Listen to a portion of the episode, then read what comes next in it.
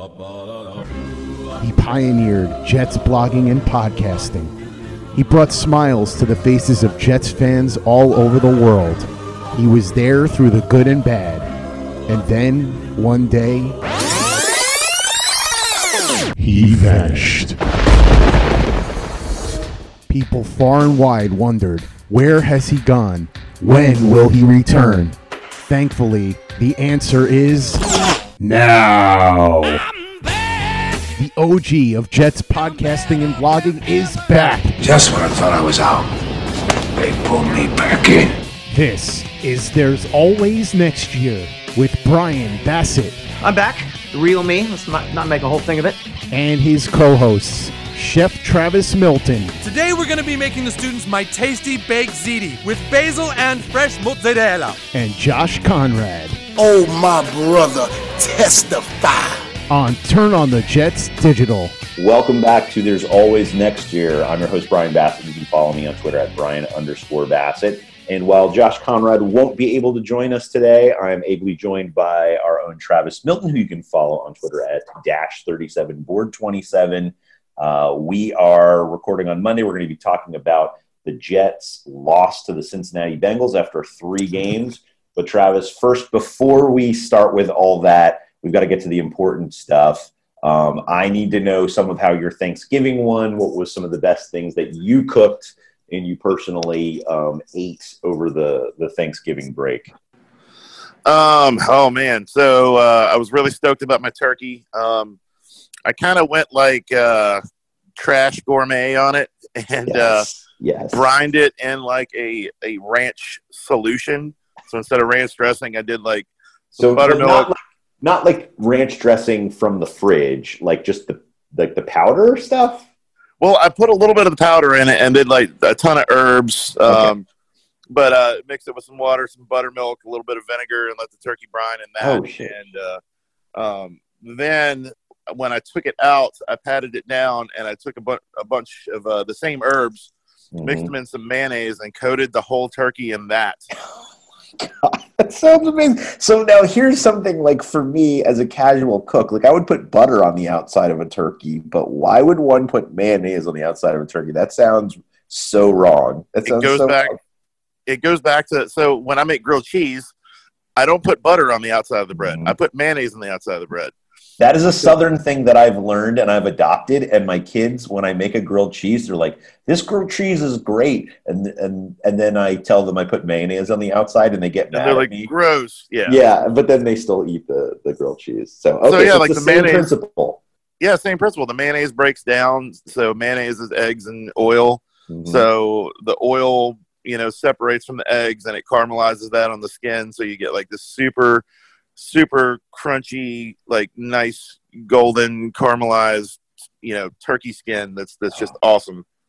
That sounds delicious. And then you said uh, you said earlier we were talking before we started. You said then you do something with the turkey skin later, which sounds awesome. Oh yeah, like after like when I put it when I put it in the fridge the next day, I take it out and I pull all the skin off the turkey and I put it in a cast iron with a little bit of oil, and I make uh, essentially like turkey cracklings. And Like I pork rinds yeah, out of just- turkey skin. yeah, I just fry them up and then I put those on my turkey sandwich, so it's like nice and crunchy. So you get the crunchy kind of bacony. Oh, yeah. that sounds amazing. That- The I- best thing I had though was my friend uh, Christelle. She made uh, this cranberry persimmon sauce. So it was like cranberry sauce with orange and persimmons and all kinds of like fancy stuff, and it was amazing. Uh, persimmons are a weird fruit to me. I don't really understand them. I have a friend who has a farm and they have some persimmon trees, but I don't know if I've ever e- even eaten a persimmon. They're kind of like in the apple pear family. Is that right? What are they? Um, no. yeah, they're kind of in the pear family a little bit, but they're Okay. softer, um, almost like a a mango to an like a little bit. almost like Um, creamy. Yeah, and uh, they're super soft when they're ripe, and they're a little citrusy and sweet, and um, they're really cool fruit. But they they have a very short lifespan.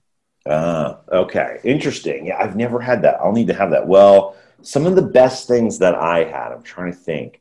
Um, I hosted, and so we did a lot of cooking. So I would say, I would say it's not as it's not as amazing as yours. Although I did I did brine our turkey in a gingerbread stout. Uh, there's a local brewery here in Richmond called Hardywood, and they have an amazing kind of Christmas time beer called gingerbread. Love it. And that was pretty good. It, I I might not be able to taste it as much. I think I didn't brine it as long as I needed to, but that was pretty good. And everybody thought the turkey was great, so that's a win. Um, and then we have a cousin who makes um, like this is kind of a classic you know dish in the South, but corn pudding, which is Oh, yeah. something that I ever had before moving to Virginia. But that was one of the sides, and that's always one of my favorite sides. It's just kind of like a corn custardy, uh, you know, sweet side dish, like uh, sweet potatoes or something like that. And that was amazing. Um, yeah, that was so that was pretty good from my end. Um, but I think we we do need to talk a little bit about, and I definitely want to hear from Josh when he's back next week because I was reading his timeline over the uh, over the break, and he had some pretty good uh, pretty good quips there. So we need to get some more from him. Um, apparently, their family things started taking a turn, and they went to you know backwards albums, uh, satanic backwards albums, and Yeah, I was cracking up over that. yeah, that, I was like, I need more details on that. We definitely had those conversations in the '80s in my family, but we're still not having those conversations. So I'm curious what uh, what were what were some of the things. I think the best thing that I heard over Thanksgiving was so my mom. So my, my dad died like 15 years ago. My mom has a boyfriend. He's British, and we were. I was just kind of. We've been watching The Crown on and off or whatever. So I was asking him about the the royal family and what he thinks of the royal family, and he's not a fan. And uh, and like, I think the best the best quote was, um, you know, quote Prince Charles went to Oxford and he's an idiot. I was like, Nice. uh, talking a lot about how he, you know, he feels like they're a drain on the British economy and it's kind of a, you know, distraction. And then just saying that, you know, they're afforded things that others aren't afforded. And so that was the quote. So I don't know what was the best, worst convert. And so then, you know, people were like, oh, should we be talking about politics? And I was like, this isn't really politics because it's like British politics. So it's not really real. It's only real to like one out of the 15 people that are in this house. Um, but what are some of the best, worst comments you heard over over Thanksgiving? And you don't have to say who said them uh, to you know to kind of you know make things anonymous. But I'm curious, what were some of the best, worst stuff you heard? I was able to steer clear a lot uh, through, you know, past a lot of the the, the Mm, political conversations and things like Mhm. that. So I was stoked about that. Um, I think most of the weird conversation came when we decided we were going to play a mashup of Cards Against Humanity um, together with this Parks and Rec Cards Against Humanity. So it was like we were getting these combo cards of like half of it is like this this super raunchy dirty statement and the other half is jean ralphio going it's the worst it's the worst. Yeah, you know is it's like crazy. stuff like that I like that was actually uh So you like mixed the decks together, you shuffled them in.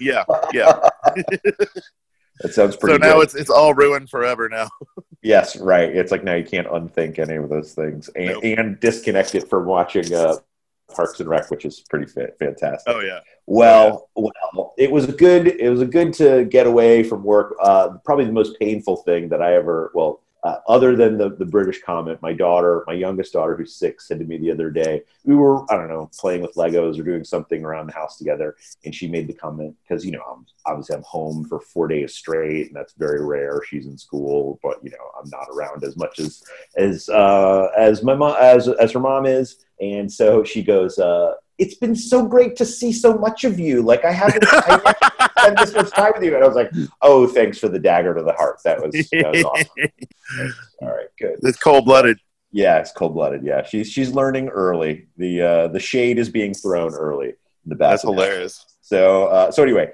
um, all right. So so we have to start talking about the game.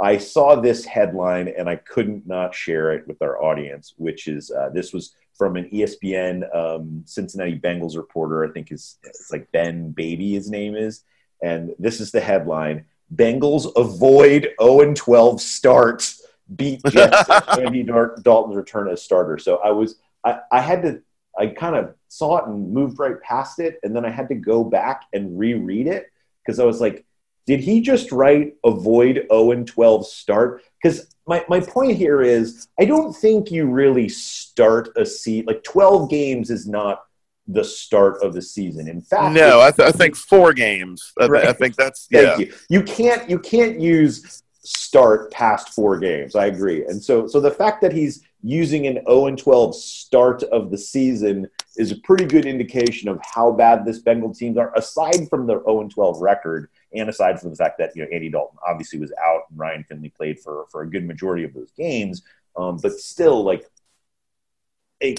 just watching this game yesterday, I was just it was so uninspiring on every aspect. And then anything good happens, and you know it's a Kelvin Beachum holding penalty or a uh, whatever whatever happens, and you're just like, oh, okay, okay, th- yeah, yeah, this is the team I remember from four Yep. games ago. And so, I- like having watched it, I mean, I don't want to be, you know, beating a dead horse here, but what did you see when you watched this game? Well, let's just we'll, we'll talk about offense, we'll talk about defense. Um, but like you know, offensively, right? I think we were kind of saying before we started, they got off to a good start, and then it was just totally uninspiring. Uh, what did you see as, as you kind of watched the game and kind of watched it unfold? Were you just thinking, uh, you know, it's going to go the classic Jets way, or were you? How did you feel kind of after the first half of the game? I oh my god, uh, it it looked so clunky, and it really. I thought that that entire game kind of encapsulated one thing that I've always heard about Gase, and I think I, I even saw somebody tweet about this as well. Is that he's the most stubborn son of a bitch ever, and you know he had like the Bengals pretty much on paper have given him a perfect game plan: run the game, Mm. you know, or I mean, run the Run ball Yep. um, you know, uh, get Darnold away from Dunlap, you know, roll him out the other way, you know, like everything that that I think every single Jets fan could have thought and put into a game plan was the absolute opposite of what he did. Not saying that you know, obviously he's he's a you know, NFL coach. We're not, but I think that we even saw how to win a game against this team. They're 0 and 11. They're one of the worst defenses, especially run defenses the worst with giving pressures, and he Yeah. like played into their hand. It, it was, it was, it was, it was just I don't know. It, it seemed so idiotic and so stubborn to me that he made no adjustments throughout the game.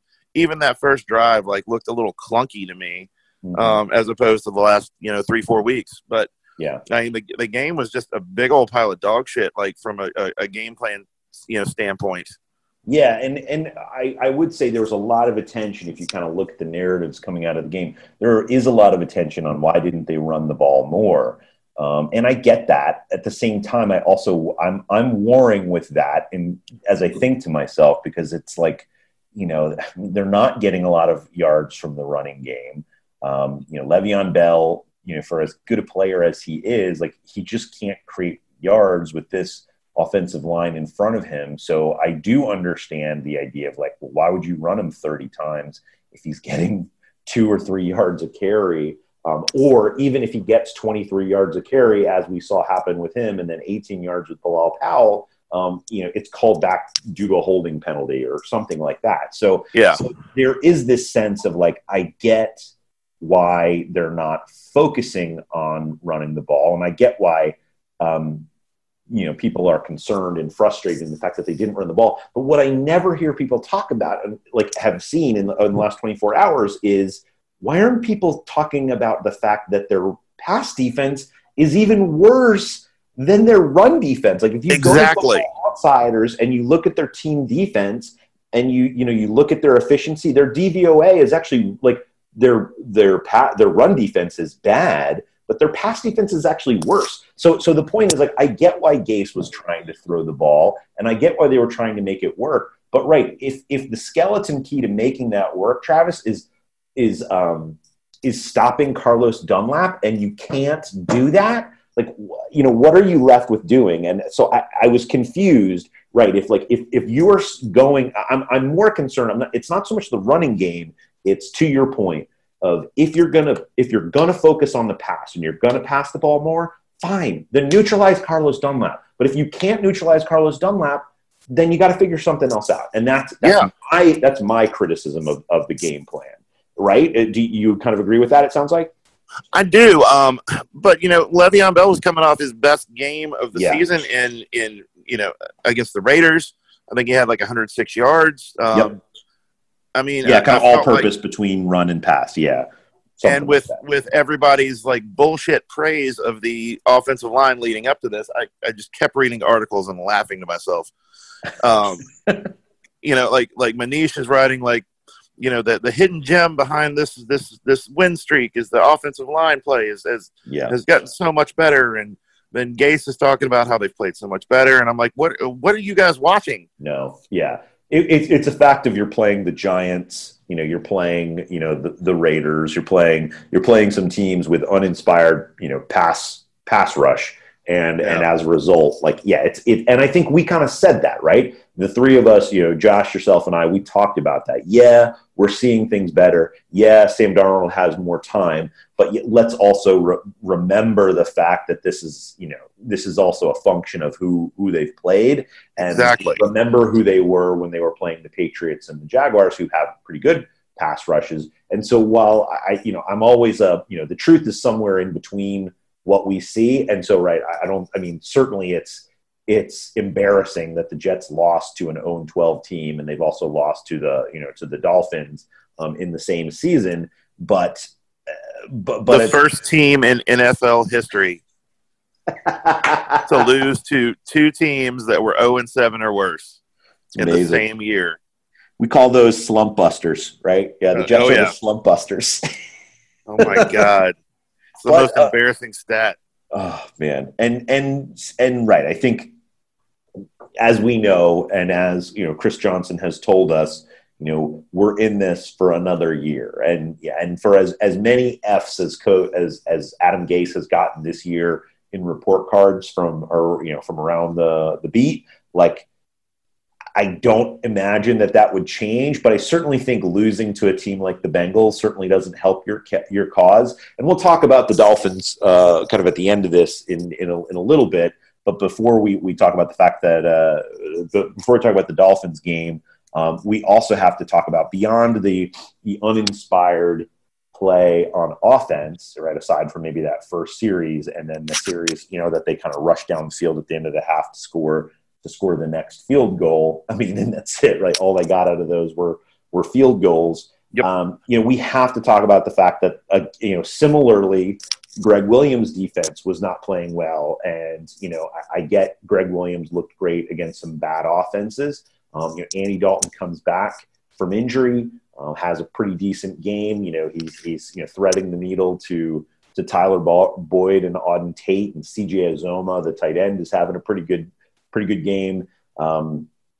uh, Mixon is is working in well on the uh, as a as a, a runner. You know, he had a number of, of kind of big plays where he was Yep. able to just kind of knife through the defense or turn a swing pass, you know, into a into a 15 yard gain for the team, and you know, that sort of thing you know, just killed the Jets all day. And so, so when I think about Gregg Williams, like and kind of what he did, I certainly think Adams' injury plays into that, but um, you know, was there anything particular when you kind of watched the game yesterday? Was there any particular fatal flaw in what the Jets did as a game plan, or was it just typical Gregg Williams, Gregg Williamsing?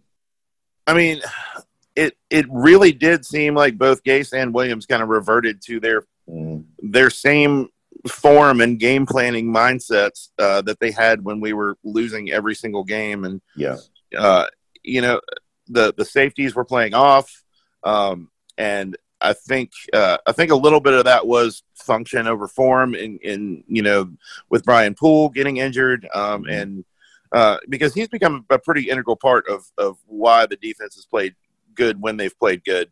Mhm. Uh, that combined And- with Adams, um, Yeah. I I didn't see Marcus Maye do a single thing, and I am one of the biggest Yeah. Marcus Maye supporters. yeah, I like him, but I mean, yeah, this this year has really soured me on his play. um, He- he- for like, a number I-. he was he was invisible. Um, the you know Quinnen Williams hasn't done jack shit. Mhm. Um, he's having an okay season, but like for somebody with the hype that surrounded him, um, I expected a whole lot more uh, out of him. And the rest of the defensive line. Like there was no pressure. Um, it was it was just very tough to watch. Uh, nothing they were doing worked, and I don't understand why there weren't more adjustments. And if there were adjustments, I didn't notice them, and that's even worse. Yeah, I, and and I think that's the thing too is you know watching Quinnen Williams play. Now I get it; he's a rookie. I understand he's young. He doesn't have the support, but you know we saw we saw some good games from this defensive front over over the last month. But uh, I I certainly looked at you know the box score uh, of the game yesterday, and just you know having watched the game, I just right. My whole problem with this kind of you know uh, over investment in the defensive line especially like in the interior defensive line like it's like here we go again. Like here, here we go again. Now he's a talented player. I know he's going to play better. I know he's been disruptive and will and will be disruptive for this team but it's just hard to not have that feeling of oh man like here here we go again. Um, you know with another player where we overinvested in a position that's just largely irrelevant to you know the overall function and success of a team. And well, we've so, seen four players do it leading up to this in the exact Right. same spot, like Right, whether it be exactly. Mo Welcomes, uh, Mo Wilkerson, uh, Mhm. Sheldon Richardson, Robertson. Mhm. Leo, um, and now Quinnen. Um, I, it's it's it's very maddening. Yeah, and so so I certainly think he could be a great player, but I just like right. History tells me we're going to be back here in three years, and like you know, eh, nah, he's all right. I mean, I don't know, he's fine, but like that's kind of where I feel like fans are going to be on him. They'll kind of He's be doing the 50-50. dirty work. He's not getting Yeah. the stats. You know, I, Right, I, yeah. I'm, Yeah, I'm we're going to have saying the- that. Yeah, exactly. While sports can bring us so much joy, it can also bring us a lot of unwanted stress. And that stress can make it difficult to concentrate, relax, and get decent sleep. Sunday Scaries was launched in 2017 by two best friends and business partners, Bo Schmidt and Mike Sill. They operated a full service bar with 50 employees and were always exhausted. They tried all kinds of products, but they didn't work. Then they started experimenting with CBD. They loved the effects and regained control of their days and nights, but they wanted better CBD products. So, what they did for themselves was specially formulate CBD gummies with vitamins D3 and B12 that were super consumable, easy to take on the go, and effective. Long story short, their specially formulated CBD products and vitamins helped relieve the overwhelming angst they felt on a daily basis. So in July 2017, they named the company Sunday Scaries and began sharing their products with friends and launched their online store at sundayscaries.com.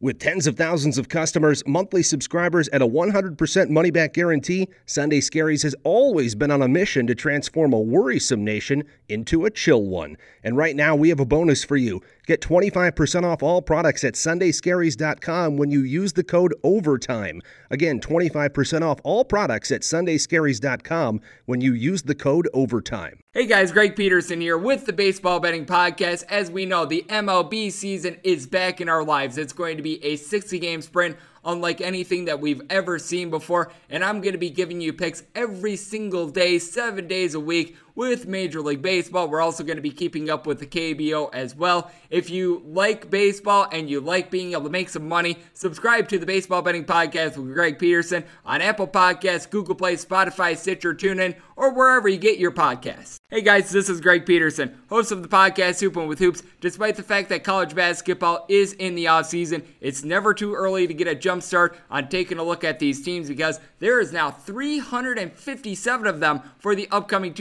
2020-2021 college basketball season. I'm going to give you guys a deep dive on every last one of them, keep up with all the transfers in college basketball, and so much more. You are able to subscribe to Hoopin' with Hoops on Apple Podcasts, Google Play, Spotify, Stitcher, TuneIn, or wherever you get your podcasts. Play like a Jet. Play like a Jet.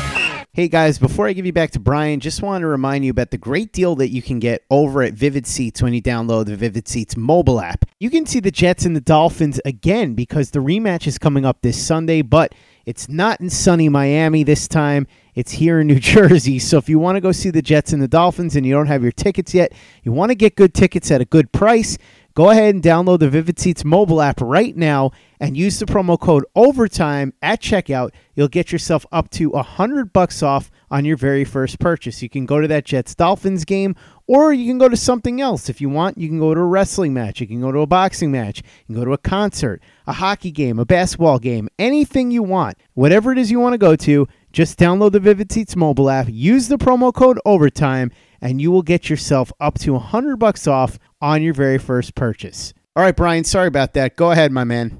So the other thing we have to talk about is, you know, Jamal Adams and, and his injury. Uh, oh, actually, before I touch on that, I do want to say uh, one of the interesting things was Darryl Roberts, who was active, only played, I don't know, less than 10 snaps.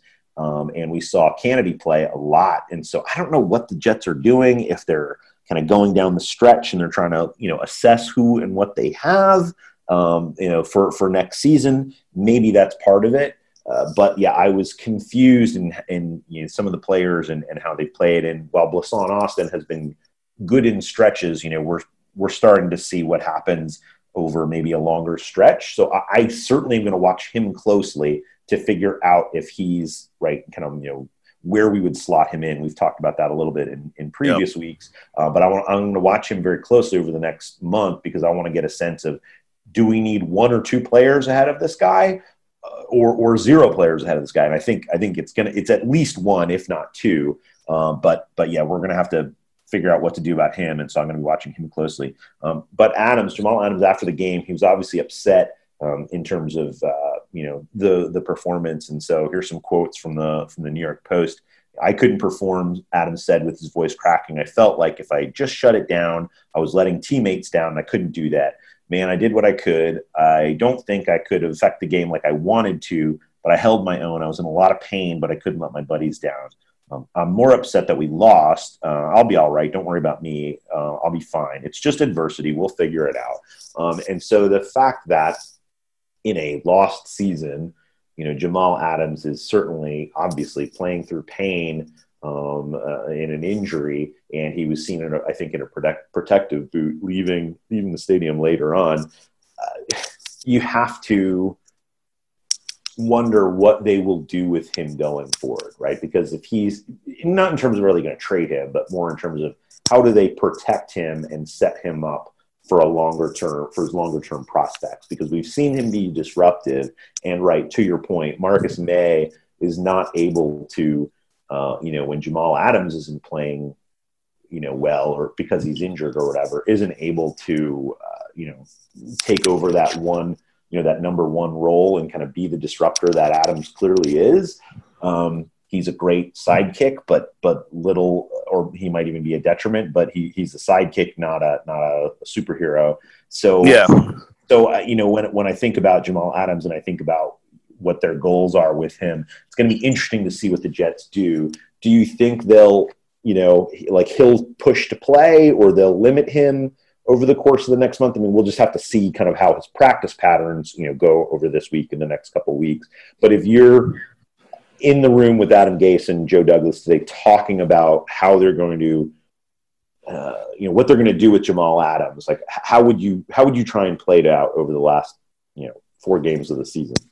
I mean, I think it's a touchy thing. It, it goes back to that uh, the point of you know if he I know he wants to go, and his emotions are super high, and I think it, it boils down to them just being ultra communicative with him. Like, like sit down, like every minute, like that they can, and say, you know, how are you feeling? What are you doing? This is what we see. We want to protect you, but we know that you want badly to be involved. You know, the, these are things that we can do to keep you involved without putting you in in danger of, of re-injuring, continuing the injury, or, or hurting yourself more. Um, but at the same time, doing that without expressing the the the the elephant in the room of the season's done. Um, right. There's no reason for you to be out there uh, because I, I, I, as as high of, of, an emotional competitive player as he is, I, I, feel like that's just a bad message to send to him um, even if it is the actual message. I think that they've got to they've got to tiptoe across some lines a little bit. Uh, but I, I actually couldn't find anywhere like the extent of his injury. Gase didn't even address yeah. it in the post game. Mm-hmm. Um, you know, I, I, saw him limping uh, during the game. It looked like his ankle. Um, he's in the boot, but like I can't find anywhere like what is actually wrong with him. Um, and I think so, it'll just so I think that that's that's a huge factor too as well.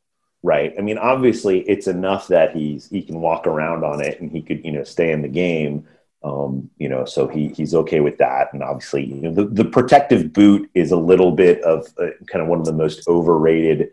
Uh, Oh, yeah. things, things in sports these days. You know, a lot of uh, what do you call them, orthopedists or whatever. They prescribe these. Like I have friends who run marathons and ultra marathons, and I'll you know I'll see them in a protective boot and uh, oh my god like what happened like oh you know i you know I, I ran 40 miles and you know my my foot really hurts now and so I've Yeah. for two weeks I've got I've got two of them because of my my ankles from from playing like well before and like the Yeah. injuries I sustained, and I I'll just put them on and wear, wear them like around the house just because it right it helps a little bit. your ankle. it helps it helps Yeah. it rest the muscles or whatever and right so i think you know there, there's a lot of like i think while it's certainly notable i'm not saying don't report on the protective boot reporters definitely report on it at the same time i think there's it's it's a um, doctors are over prescribing it now because it's only helpful and therapeutic for players and kind of resting them up for when they really do need it. Because yeah, like you'll hear about it, like my you know my my marathoner friends, and they're like,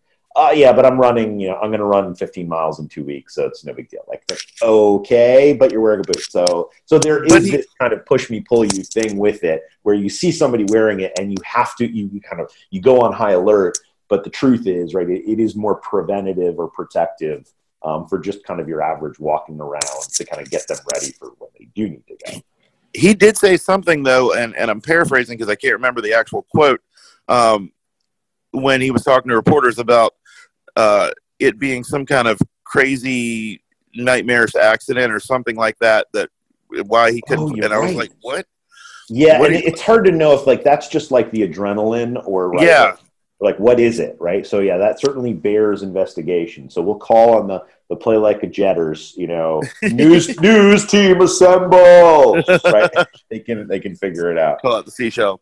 That's right, exactly. Thank you, Ron. Um, uh, so before we go, we let's talk a little bit about the Dolphins. So the Dolphins, I saw this tweet from from our buddy Josh, who couldn't make it today, where it sounded like Bovada opened and the Jets were were uh, negative seven against the against the Dolphins, and so and, Josh's response is why. And so my, so my question is, do you think the fact that the Jets like have already lost to the Dolphins and they lost to the Bengals um, and they're you know they're I guess laying seven points. I'll double check this, but I'm pretty sure that's what uh, Bovada is saying there. They're uh, NFL like.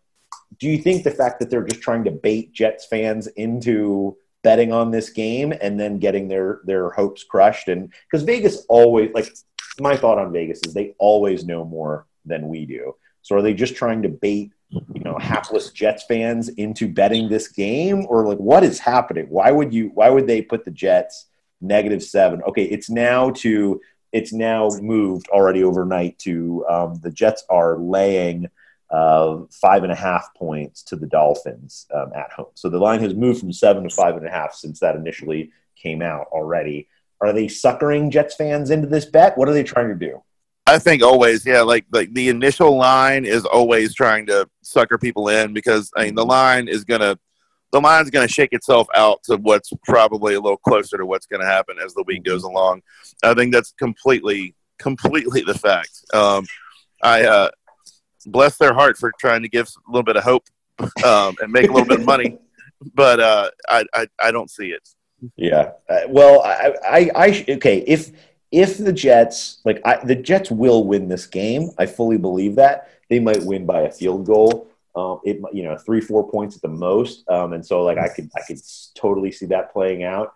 But I mean, really quickly, I know we've got to run here in like three minutes, but like, what happens? Like, just imagine the the post apocalyptic situation that we get to Sunday night this coming week, and the Jets have lost to the Dolphins. What That's happens? that's I'm on that side of the fence. You may you may be on the Oh. we win by a field goal. I'm I'm I'm on the side where I watched Fitzpatrick and DeVante Parker freaking destroy the Eagles. Um, and the Eagles are pretty good. Pretty I mean, good they're team, not right? They're not great, but they're better than the Jets by far, for sure. Yes, and they're better than the Raiders, and they're better than anyone that we've beaten. I mean, we obviously we lost the Eagles.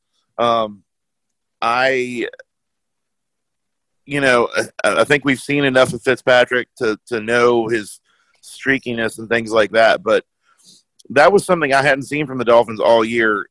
Was the just the efficiency that they were that that tandem was hitting on, Mhm. and I feel like that is the one thing that that they have that is like seriously dangerous is like if Fitzpatrick gets in a groove and he gets in a groove to DeVante Parker, then there's there's some trouble. And with Poole being injured, maybe not injured, Mhm. Jamal Adams being injured, yeah. Watch the Adams, like his Yeah. availability for sure. Maulet, Canada, and and Oof. and Austin in the secondary. Like I'm like I really am Worried. not. Yeah, I'm, I'm not looking at this as as a a game that I'm thrilled to watch. Um, I I think this is going to be another L for us, and um, I'm not stoked about that prospect, but I think that that's going to be the outcome, and that Real- might just be me. That that might just be being being being being uh, hung over from the Bengals game, but also hung over. So. well, we will we will talk more about this next week and kind of the how things shake out um, post Dolphins. Um, so thank you for for listening. Thanks Travis for joining me. Thanks Josh for trying to be available, but for his day exploding on him. And uh, we will talk to you next week. Make sure to rate, like, and review the uh, Play Like a Jet feed. Uh, thanks so much to Play Like a Jet. Thanks so much to Scott and all the folks who do all such fine work there. And thanks also to Turn on the Jets. Make sure to check out their feed too and rate, subscribe, and review there. Thanks so much. Have a good week. We will talk to you post Dolphins.